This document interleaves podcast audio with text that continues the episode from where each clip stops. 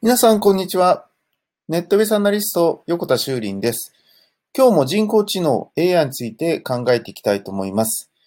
このポッドキャストの中でもすっかりお馴染みになりましたマイクロソフトが開発しています人工知能 AI のリンナいますね。えー、LINE のアカウントでもありますりんなですけど、まあ、最近は歌を歌ったりですね、えー、電話をかけてきたりということで、えー、テキストベースから音声ベースというふうに、え変わってきているりんな。え去年でしたっけ、えドラマなんかにも出たりもしていますよね。えそんなリンナがですね、なんと、え来月の10月3日からですね、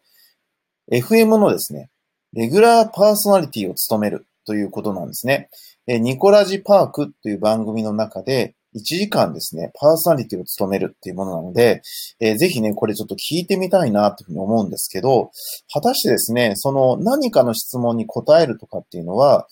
もうね、すでにその LINE の中でやってるのでできたとしても、パーソナリティっていうのは自分が自発的に喋っていかなきゃいけないので、それがどのぐらいできるのかっていうことは非常に興味がありますよね。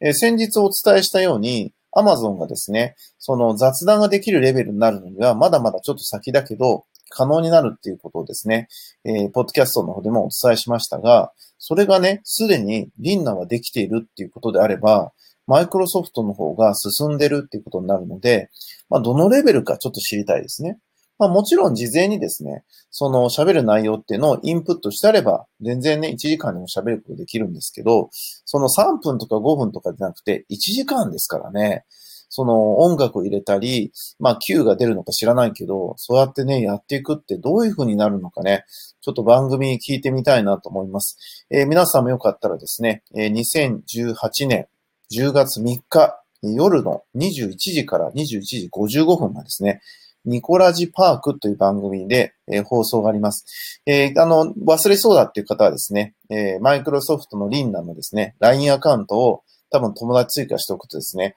え当日にまたプッシュ通知ですね、えお知らせが来て、こちらからえラジオを聞きますみたいな感じで案内があると思いますので、えリンナをね、え LINE で友達追加しとっていただければなっていうふうに思っています。え僕も10月3日はですね、何してるんだろう。10月3日のそのあたりは、あ、そうですね、もしかしたら移動終わって、え聞けるかもしれませんので、ぜひね、ちょっと聞いてみたいなっていうふうに思っています。もしかしたらアーカイブも多分残ると思いますので、え後からでも聞けるかもしれませんが、ぜひ皆さんもね、えどのぐらいの精度かね、え見てみましょう。なんかラジオが出るようになったら、なんか自分の曲もかけれるし、なんか紅白の道も近いかなって気もいたしますよね。ネットベースアナリスト、横田修林でした。ありがとうございました。